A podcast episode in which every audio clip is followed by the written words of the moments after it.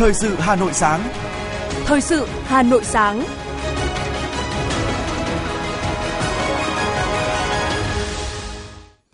Kính chào quý vị và các bạn. Bây giờ là chương trình thời sự của Đài Phát thanh và Truyền hình Hà Nội. Chương trình sáng nay, thứ tư ngày 12 tháng 7 năm 2023 có những nội dung chính sau đây.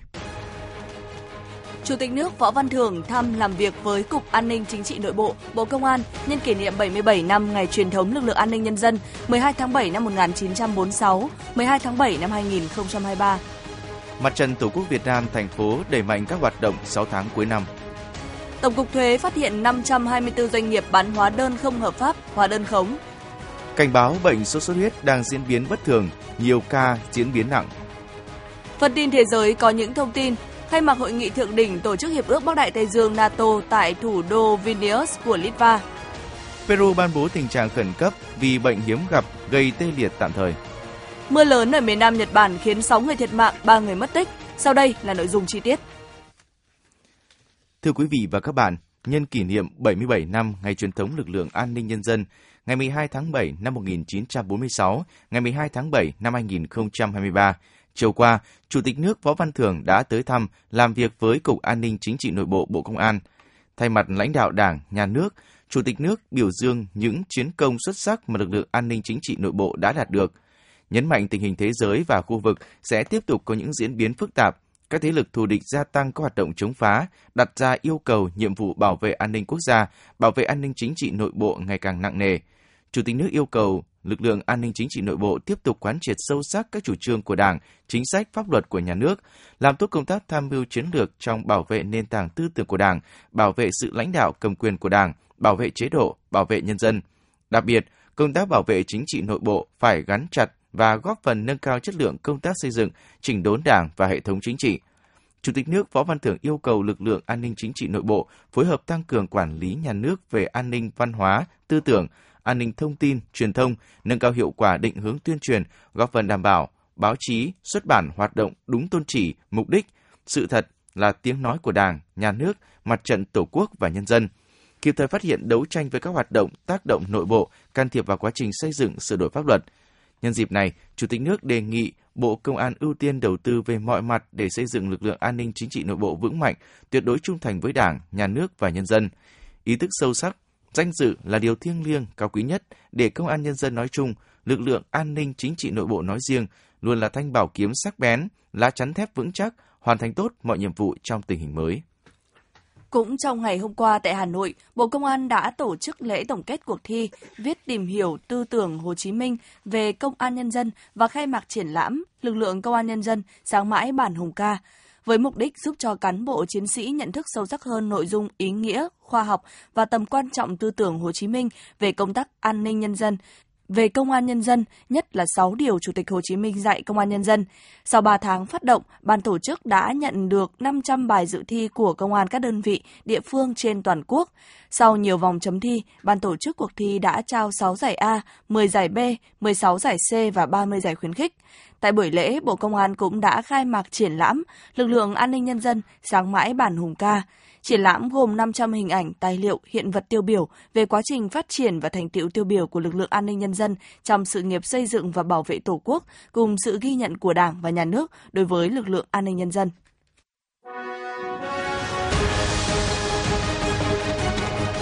Thời sự Hà Nội, nhanh, chính xác, tương tác cao. Thời sự Hà Nội, nhanh, chính xác, tương tác cao.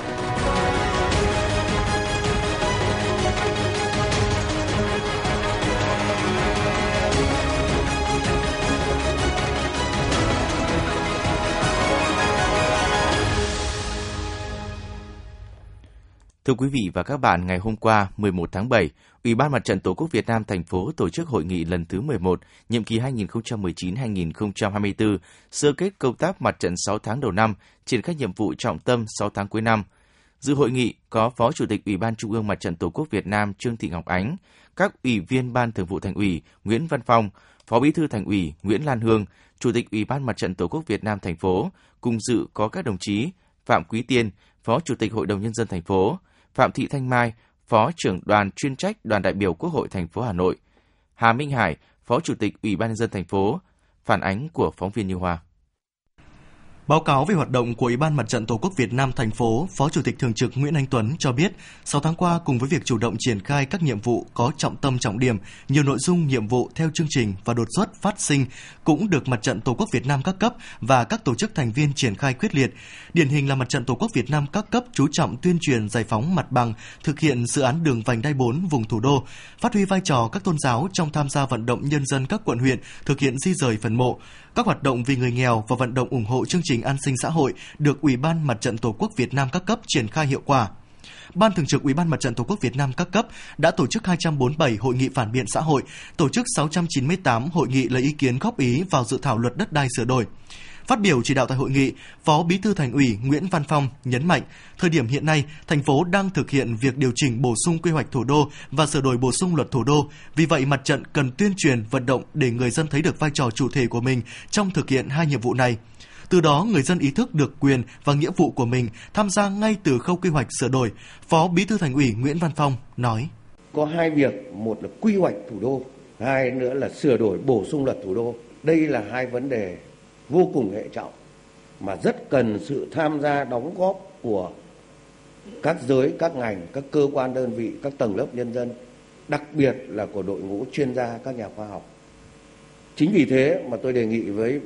Mặt trận Tổ quốc thành phố rồi các tổ chức thành viên xác định đây là hai công việc hệ trọng của thành phố chúng ta và trong đó có trách nhiệm của chúng ta nó có gắn với tương lai của chúng ta cũng như con em con cháu của chúng ta và phải xác định đây là nhiệm vụ trọng tâm. Chính vì thế chúng tôi đề nghị là cần có những cách thức để lấy ý kiến một cách thực chất, vừa rộng rãi nhưng mà thực chất và hiệu quả. Việc thứ hai đấy là làm sao đó tuyên truyền vận động để người dân thấy được dù là quy hoạch nào có tốt đến mấy nhưng nếu như vai trò chủ thể của người dân không được phát huy vai trò chủ thể của người dân không phải là người thụ hưởng rồi người có trách nhiệm để xây dựng và bảo vệ nó, thì cũng không thể thành công và tôi cũng đề nghị là ban cán sự đảng, ủy ban ở đây thì có đồng chí phó chủ tịch và sẽ cung cấp tài liệu cũng như các cái điều kiện cần thiết để cho mặt trận tổ quốc các cấp của thành phố tổ chức lấy ý kiến một cách hiệu quả. Chỉ đạo nhiệm vụ 6 tháng cuối năm, Ủy ban Mặt trận Tổ quốc Việt Nam thành phố, Phó Chủ tịch Ủy ban Trung ương Mặt trận Tổ quốc Việt Nam Trương Thị Ngọc Ánh đề nghị mặt trận các cấp thành phố cần tập trung quyết liệt hơn để chuẩn bị Đại hội Mặt trận Tổ quốc Việt Nam các cấp trên địa bàn theo đúng tinh thần chỉ thị 22 của Ban Bí thư và hướng dẫn của Ủy ban Trung ương Mặt trận Tổ quốc Việt Nam. Bên cạnh đó, cần tiếp tục triển khai tốt các hoạt động giám sát và phản biện xã hội, Tiếp thu các ý kiến chỉ đạo và phát biểu kết luận hội nghị, Chủ tịch Ủy ban Mặt trận Tổ quốc Việt Nam thành phố Nguyễn Lan Hương đề nghị hệ thống mặt trận các cấp thành phố tiếp tục triển khai quán triệt thực hiện có hiệu quả nghị quyết đại hội Đảng bộ các cấp, các đề án chuyên đề, kế hoạch thực hiện 10 chương trình công tác toàn khóa và nghị quyết chuyên đề của thành ủy, tập trung tuyên truyền nghị quyết số 15 của Bộ Chính trị về phương hướng nhiệm vụ phát triển thủ đô Hà Nội đến năm 2030, tầm nhìn đến năm 2045 tiếp tục nâng cao chất lượng các cuộc vận động lớn, các phong trào thi đua theo hướng sâu rộng, thiết thực, hiệu quả, phát huy vai trò tự quản của cộng đồng dân cư, chủ động xây dựng kế hoạch để tổ chức các hoạt động tháng cao điểm vì người nghèo năm 2023, Ngày hội đại đoàn kết dân tộc, quan tâm kiện toàn bồi dưỡng cho đội ngũ cán bộ Mặt trận Tổ quốc Việt Nam các cấp có kỹ năng, nghiệp vụ, tự tin và bản lĩnh,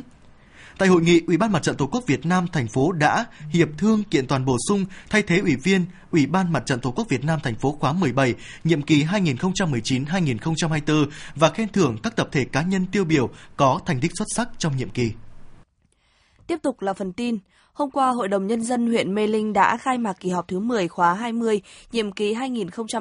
2021-2026, với tinh thần chủ động đoàn kết, sáng tạo, trách nhiệm, hoạt động của Hội đồng Nhân dân huyện tiếp tục thực hiện theo hướng đổi mới phương thức hoạt động, phát huy rõ hơn vai trò và vị trí trong hệ thống chính trị. 6 tháng đầu năm 2023, kinh tế trên địa bàn tiếp tục được duy trì và tăng trưởng. Tổng giá trị sản xuất đạt trên 14.770 tỷ đồng, tăng 8% so với cùng kỳ của năm trước. Thu ngân sách đạt gần 3.000 tỷ đồng, đạt 62% kế hoạch. Giải ngân đạt gần 49% dự toán thành phố giao. Công tác quản lý đô thị, trật tự xây dựng, công tác quản lý đất đai, tài nguyên môi trường được quan tâm thực hiện. Văn hóa, giáo dục, y tế đạt được nhiều kết quả tích cực. Tại kỳ họp, Hội đồng Nhân dân huyện đã dành thời gian thảo luận về tình hình thực hiện giữa kỳ và cập nhật điều chỉnh kế hoạch đầu tư công trung hạn 5 năm 2021-2025 của huyện và đề xuất giải pháp thực hiện nhiệm vụ trọng tâm 6 tháng cuối năm 2023. Tại kỳ họp, Hội đồng Nhân dân huyện cũng sẽ thảo luận thông qua các báo cáo nghị quyết. Kỳ họp sẽ dành nửa ngày cho hoạt động chất vấn, tái chất vấn về các lĩnh vực kinh tế xã hội. Cũng trong ngày 11 tháng 7, Hội đồng Nhân dân huyện Gia Lâm khóa 20, nhiệm kỳ 2021-2026 tổ chức kỳ họp thứ 11. Theo báo cáo của Ủy ban dân huyện Gia Lâm, 6 tháng đầu năm 2023, giá trị sản xuất các ngành kinh tế chủ yếu do huyện quản lý ước tăng 9,62% so với cùng kỳ của năm 2022. Trong đó, dịch vụ tăng mạnh nhất đạt 15,37%, tổng thu ngân sách nhà nước trên địa bàn huyện đạt 1.537 tỷ đồng, bằng 55,1% so với cùng kỳ năm trước. Tổng chi ngân sách nhà nước ước đạt 858,9 tỷ đồng, tăng 29,8% so với cùng kỳ năm trước. Chi đầu tư xây dựng cơ bản đạt 350,7 tỷ đồng. Về thực hiện kế hoạch xây dựng đề án thành lập quận Gia Lâm và các phường thuộc quận, Ủy ban nhân dân huyện Gia Lâm cho biết huyện đã đáp ứng tiêu chuẩn thành quận. Theo đó, huyện đã chủ động xây dựng dự thảo phương án điều chỉnh địa giới hành chính và ra soát tính toán lại các tiêu chí theo phương pháp điều chỉnh 16 đơn vị hành chính phường. Các phường dự kiến thành lập đã đạt 3 trên 3 tiêu chí bắt buộc thuộc nhóm tiêu chuẩn về cơ cấu và trình độ phát triển kinh tế xã hội, đạt tối thiểu 10 trên 13 nhóm tiêu chuẩn về trình độ phát triển cơ sở hạ tầng đô thị. Hôm qua tại Hà Nội, Bộ Nông nghiệp và Phát triển Nông thôn tổ chức hội nghị hợp tác đào tạo và phát triển nguồn nhân lực nông nghiệp nông thôn. Bộ trưởng Bộ Nông nghiệp và Phát triển Nông thôn Lê Minh Hoan chủ trì hội nghị. Hội nghị nhằm đánh giá về vai trò của công tác đào tạo và phát triển nguồn nhân lực đối với ngành nông nghiệp và phát triển nông thôn, hướng đến nền nông nghiệp sinh thái, nông thôn hiện đại, nông dân văn minh, Thông qua hội nghị, Bộ Nông nghiệp và Phát triển Nông thôn mong muốn sẽ có nhiều thỏa thuận hợp tác giữa các doanh nghiệp, tổ chức, các cơ sở đào tạo trong và ngoài bộ với nhiều hình thức đa dạng, hỗ trợ và khuyến khích sinh viên đăng ký học các ngành nông nghiệp, nâng cao nhận thức của xã hội về các cơ hội trong học tập, cơ hội việc làm, cơ hội khởi nghiệp trong lĩnh vực nông nghiệp. Thực hiện nghị quyết số 11 ngày 31 tháng 5 năm 2017 của Thành ủy về tăng cường công tác bảo vệ môi trường trên địa bàn thành phố Hà Nội đến năm 2020 và những năm tiếp theo, Ủy ban nhân dân thành phố đã triển khai nhiều giải pháp bảo vệ môi trường, nhờ đó chất lượng môi trường ở Hà Nội đã có sự chuyển biến tích cực. Kết quả này là tiền đề để thành phố tiếp tục triển khai các nhiệm vụ, giải pháp để không ngừng nâng cao chất lượng môi trường. Ghi nhận của phóng viên Lưu Hương. Triển khai nghị quyết số 11, Ủy ban nhân dân thành phố đã ban hành kế hoạch số 160 ngày 3 tháng 7 năm 2017 nhằm cụ thể hóa các nhiệm vụ giải pháp thực hiện. Thành phố phân công nhiệm vụ cho từng sở, ban ngành địa phương, đồng thời huy động mọi tầng lớp nhân dân tham gia bảo vệ môi trường. Trong đó đã có 38 sở ngành quận huyện thị xã lập kế hoạch chi tiết, thực hiện nghị quyết số 11 và quán triệt đến toàn thể cán bộ đảng viên người lao động, nâng cao ý thức trách nhiệm bảo vệ môi trường gắn với thực hiện nhiệm vụ chính trị của cơ quan đơn vị mình. Cùng với việc ban hành văn bản chỉ đạo, Ủy ban nhân dân thành phố phố đã chú trọng xây dựng cơ chế chính sách cho công tác bảo vệ môi trường. Trong hơn 5 năm qua, thành phố đã đầu tư hàng chục nghìn tỷ đồng, triển khai các dự án cải tạo nguồn nước mặt các sông hồ, xử lý rác thải, chất thải làng nghề và cải thiện chất lượng không khí. Bên cạnh đó, các sở ngành thành phố tăng cường thanh tra kiểm tra xử lý vi phạm pháp luật về môi trường. Từ năm 2017 đến hết năm 2022, các cơ quan chức năng của thành phố đã kiểm tra gần 12.400 cơ sở sản xuất kinh doanh, xử phạt gần 7.000 trường hợp vi phạm về môi trường. Cụ thể hóa nghị quyết số 11, các quận huyện thị xã cũng triển khai nhiều giải pháp bảo vệ môi trường. Điển hình như huyện Phú Xuyên thường xuyên đánh giá mức độ ô nhiễm môi trường làng nghề để có biện pháp khắc phục. Huyện đã tổ chức các lớp tập huấn về quản lý môi trường cho cán bộ xã thị trấn, hướng dẫn các hộ sản xuất kinh doanh thu gom xử lý chất thải rắn nguy hại. Còn tại các huyện Phúc Thọ, Ứng Hòa, Thường Tín đã có nhiều biện pháp hỗ trợ hướng dẫn các cơ sở sản xuất ký hợp đồng với công ty môi trường về thu gom xử lý chất thải góp phần bảo vệ môi trường nông thôn. Bà Phạm Thị Đáng, công nhân công ty môi trường đô thị Urenco 22, công ty trách nhiệm hạn một thành viên môi trường đô thị Hà Nội cho biết. Đặc biệt là những người công nhân những ngày này là phải hết ờ, sức là nhiệt tình, rồi thậm chí cũng phải làm rồi thì ngày rồi đêm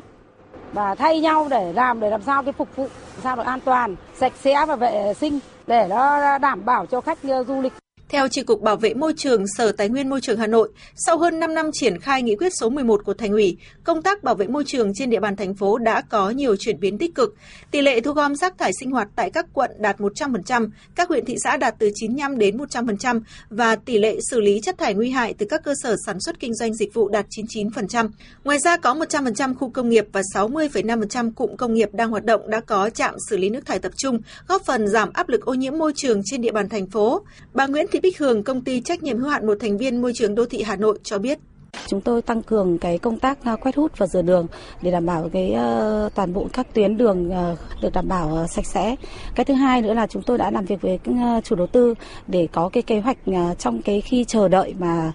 lượng rác vận chuyển đi lên bãi thì chúng tôi có kế hoạch là xử lý tại chỗ. Ví dụ như là san gạt hay là phun khử trùng rác vôi bột để đảm bảo duy trì toàn bộ những cái điểm tập kết nó được vệ sinh môi trường. Bên cạnh những kết quả đạt được, công tác bảo vệ môi trường ở thành phố vẫn còn một số tồn tại hạn chế. Chẳng hạn chất lượng môi trường nước mặt sông Tô Lịch, sông Nhuệ, sông Đáy vẫn còn ô nhiễm, nước thải sinh hoạt phần lớn chưa được thu gom xử lý. Việc di rời các cơ sở gây ô nhiễm môi trường và không phù hợp với quy hoạch còn gặp nhiều khó khăn. Việc di chuyển cơ sở sản xuất gây ô nhiễm lớn tại các làng nghề ra khu sản xuất tập trung còn chậm, để nâng cao chất lượng môi trường, Sở Tài nguyên Môi trường Hà Nội cho biết trong giai đoạn 2023-2025, thành phố tiếp tục chỉ đạo triển khai đồng bộ hiệu quả nghị quyết số 11 và chương trình công tác số 05 của Thành ủy khóa 17. Trong đó, thành phố giao các sở ngành địa phương triển khai kế hoạch thi hành luật bảo vệ môi trường năm 2020, lập quy hoạch bảo vệ môi trường thủ đô đến năm 2030, định hướng đến năm 2050, lồng ghép với quy hoạch chung xây dựng thủ đô. Đối với Sở Tài nguyên Môi trường, nhiệm vụ trước mắt là khẩn trương hoàn thành đề án phân loại chất thải rắn tại nguồn và đưa vào triển khai, kiểm soát xử lý ô nhiễm nguồn nước hệ thống công trình thủy lợi Bắc Hưng Hải, xây dựng đề án phục hồi chất lượng môi trường 4 sông nội đô, sông Tô Lịch, Cơm Ngưu, sông Lừ và sông Xét, triển khai hệ thống thoát nước và xử lý nước thải đô thị, đảm bảo đến năm 2025, tỷ lệ nước thải đô thị ở Hà Nội đạt xử lý từ 50 đến 55%. Ngoài ra, từ nay đến năm 2025, thành phố sẽ đầu tư xây dựng 8 dự án xử lý nước thải, rác thải, làng nghề tại các huyện Quốc Oai, Mê Linh, Hoài Đức, Thường Tín với tổng vốn đầu tư khoảng 570 tỷ đồng, đồng thời đầu tư 48 cụm công nghiệp làng nghề với tổng mức đầu tư khoảng 8.900 tỷ đồng. Khi các dự án này hoàn thành, thành phố sẽ di rời các làng nghề gây ô nhiễm ra khỏi khu dân cư để phấn đấu đến năm 2030 đảm bảo 100% làng nghề ở Hà Nội khắc phục được ô nhiễm môi trường.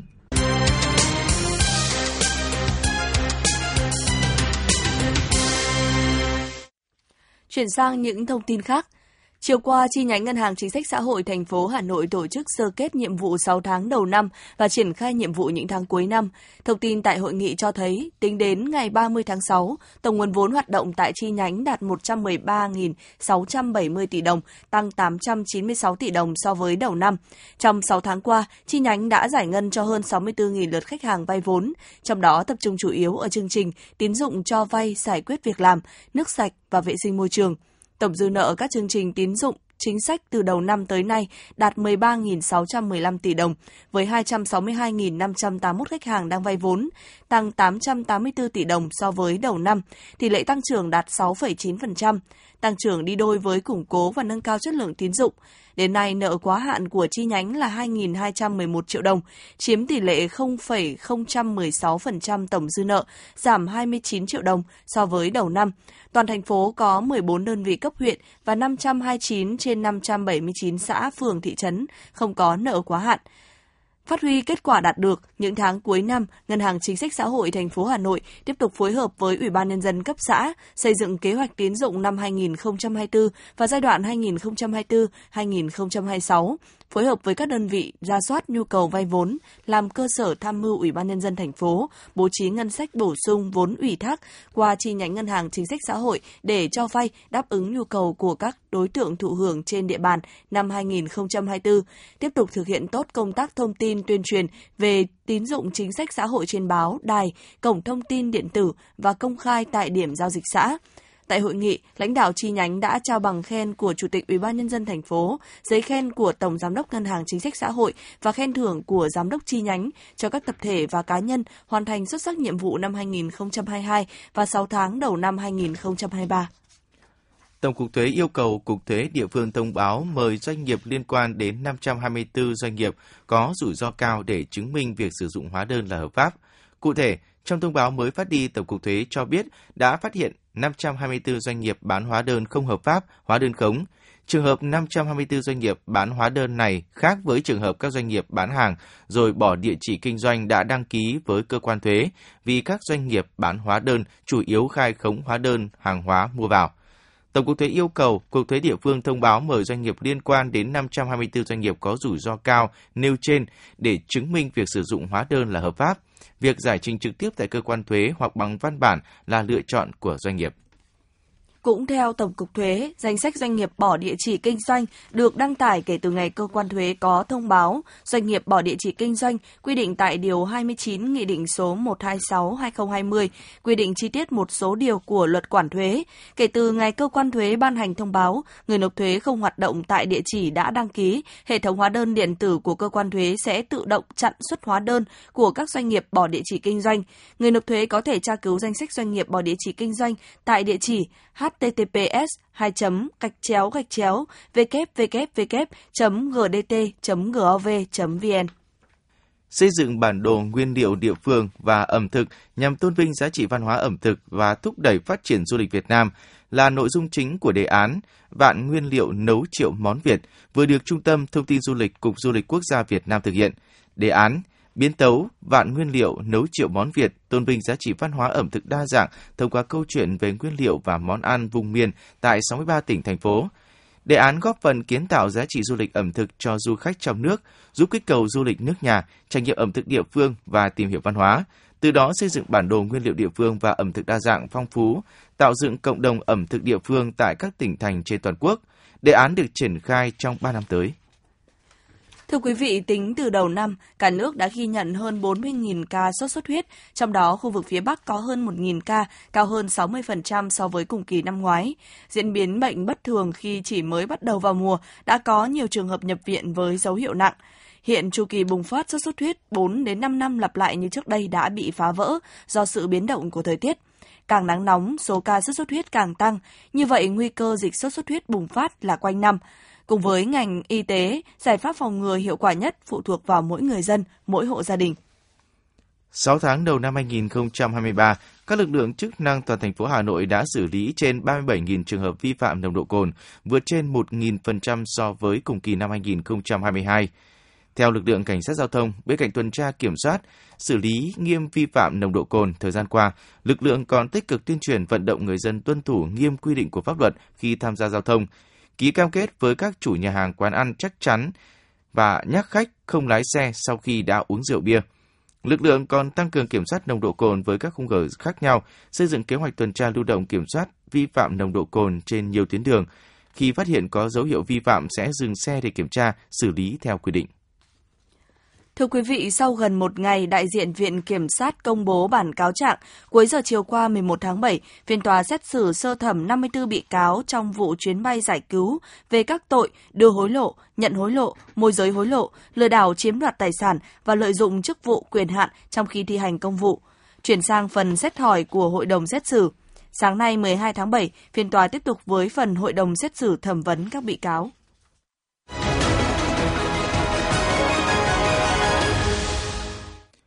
Quý vị và các bạn đang nghe chương trình thời sự của Đài Phát thanh và Truyền hình Hà Nội. Xin được chuyển sang những thông tin quốc tế. Hội nghị thượng đỉnh các nhà lãnh đạo của Tổ chức Hiệp ước Bắc Đại Tây Dương NATO sẽ khai mạc tại thủ đô Vilnius của Litva. Trong hai ngày, các nhà lãnh đạo của NATO sẽ ưu tiên giải quyết những thách thức như kế hoạch kết nạp Thụy Điển làm thành viên,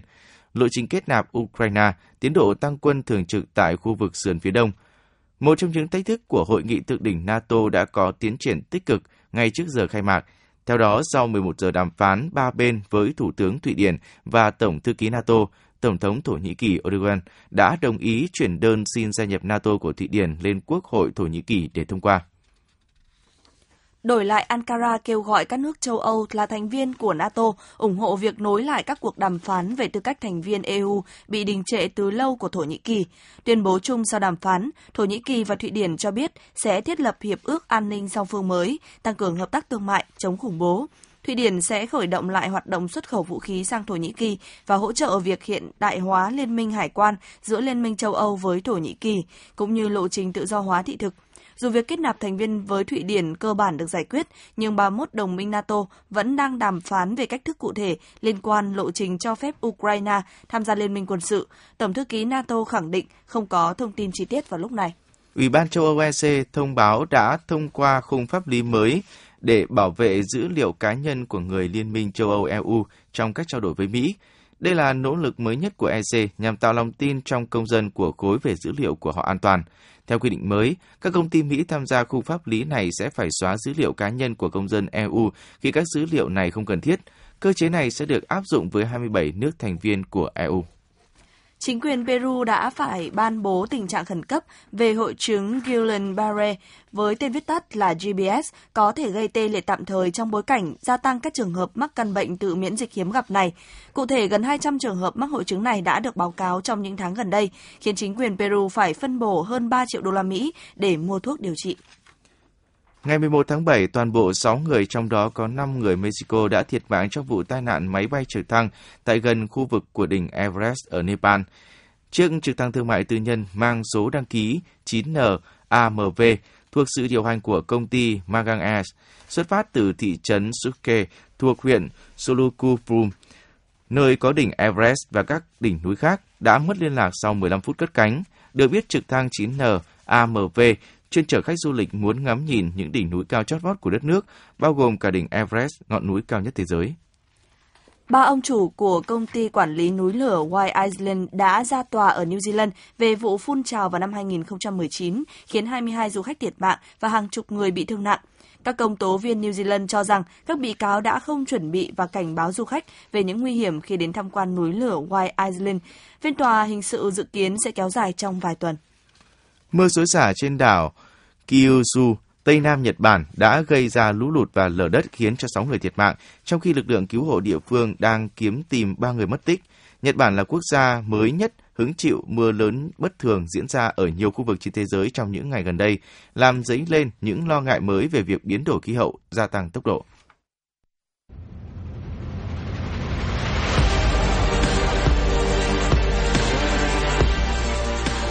Bản tin thể thao Bản tin thể thao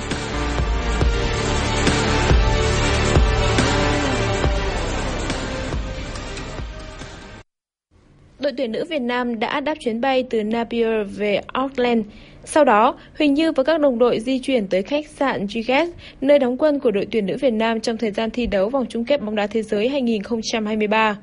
Để tạo điều kiện tốt nhất cho các vận động viên, khu vực phòng ở, phòng ăn và các phòng chức năng được bố trí đầy đủ các thiết bị phục vụ việc trị liệu và nghỉ ngơi sau khi tập luyện và thi đấu. Theo kế hoạch, thầy trò huấn luyện viên Mai Đức Trung sẽ có 3 ngày để tập luyện chuẩn bị cho trận giao hữu với đội tuyển Tây Ban Nha vào lúc 12 giờ 30 phút theo giờ địa phương ngày 14 tháng 7.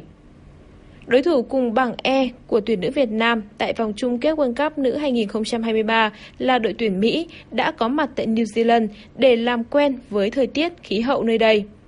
Sau chiến thắng 2-0 trước xứ Wales, đội tuyển Mỹ nhanh chóng chia tay người hâm mộ và di chuyển thẳng đến sân bay San Francisco để thực hiện chuyến bay kéo dài 13 giờ đồng hồ đến Auckland. Theo kế hoạch, đội tuyển Mỹ sẽ đóng quân tại khách sạn Sofitel Auckland và tập luyện tại sân bay City Park trong suốt thời gian diễn ra giải đấu. Tại bảng E, đội tuyển Mỹ sẽ có trận giao quân với tuyển nữ Việt Nam vào ngày 22 tháng 7 trước khi đối đầu với Hà Lan và Bồ Đào Nha. Mục tiêu của đội Mỹ là đoạt cúp lần thứ ba liên tiếp, thành tích chưa đội nào đạt được ở World Cup, kể cả với bóng đá nam. Tại Tour de France năm nay, một trong số những tay đua để lại ấn tượng nhất chính là Jasper Philipsen – Tay đua người Bỉ đang là người có nhiều chiến thắng trạng nhất ở mùa giải 2023 với 3 lần cán đích đầu tiên. Mùa giải năm ngoái, Philipsen cũng đã có hai lần về nhất ở Tour de France, trong đó có chặng cuối khi các tay đua về đích tại Khải hoàn môn Paris. Điểm mạnh của Jasper Philipsen chính là đua nước rút với các chặng đua đường bằng. Anh có thể đạt vận tốc sấp xỉ 70 km một giờ khi cán đích. Việc nhận được sự hỗ trợ tối đa từ các đồng đội ở đội đua Abexin Disinic cùng chiến thuật hợp lý đã giúp cho Philipsen thuận lợi khi bứt tốc ở chặng đua trôi về phía cuối. Ở chặng 7, anh đã xuất sắc về nhất khi vượt qua huyền thoại Mark Cavendish và ngăn tay đua kỳ cựu nước Anh phá kỷ lục về số chiến thắng chặng. Mục tiêu trước mắt của Jasper Philipsen chính là chiếc áo xanh dành cho vua nước rút tại Tour de France năm nay. Dự báo thời tiết ngày 12 tháng 7 năm 2023, Trung tâm Dự báo Khí tượng Thủy văn Quốc gia thông tin dự báo thời tiết ngày hôm nay, khu vực Hà Nội có mây, tối nay và chiều tối mai có lúc có mưa rào và rông, ngày nắng nóng, có nơi nắng nóng gay gắt, gió đông nam đến nam cấp 2, cấp 3. Trong mưa rông có khả năng xảy ra lốc, xét và gió giật mạnh, nhiệt độ từ 26 đến 37 độ, có nơi trên 37 độ. Quý vị và các bạn vừa nghe chương trình thời sự của Đài Phát thanh và Truyền hình Hà Nội. Chỉ đạo nội dung Nguyễn Kim Khiêm, chỉ đạo sản xuất Nguyễn Tiến Dũng, tổ chức sản xuất Trà My. Chương trình do biên tập viên Nguyễn Hằng, phát thanh viên Bảo Nhật Hồng Hạnh cùng kỹ thuật viên Duy Anh thực hiện. Hẹn gặp lại quý vị và các bạn trong những chương trình thời sự tiếp theo.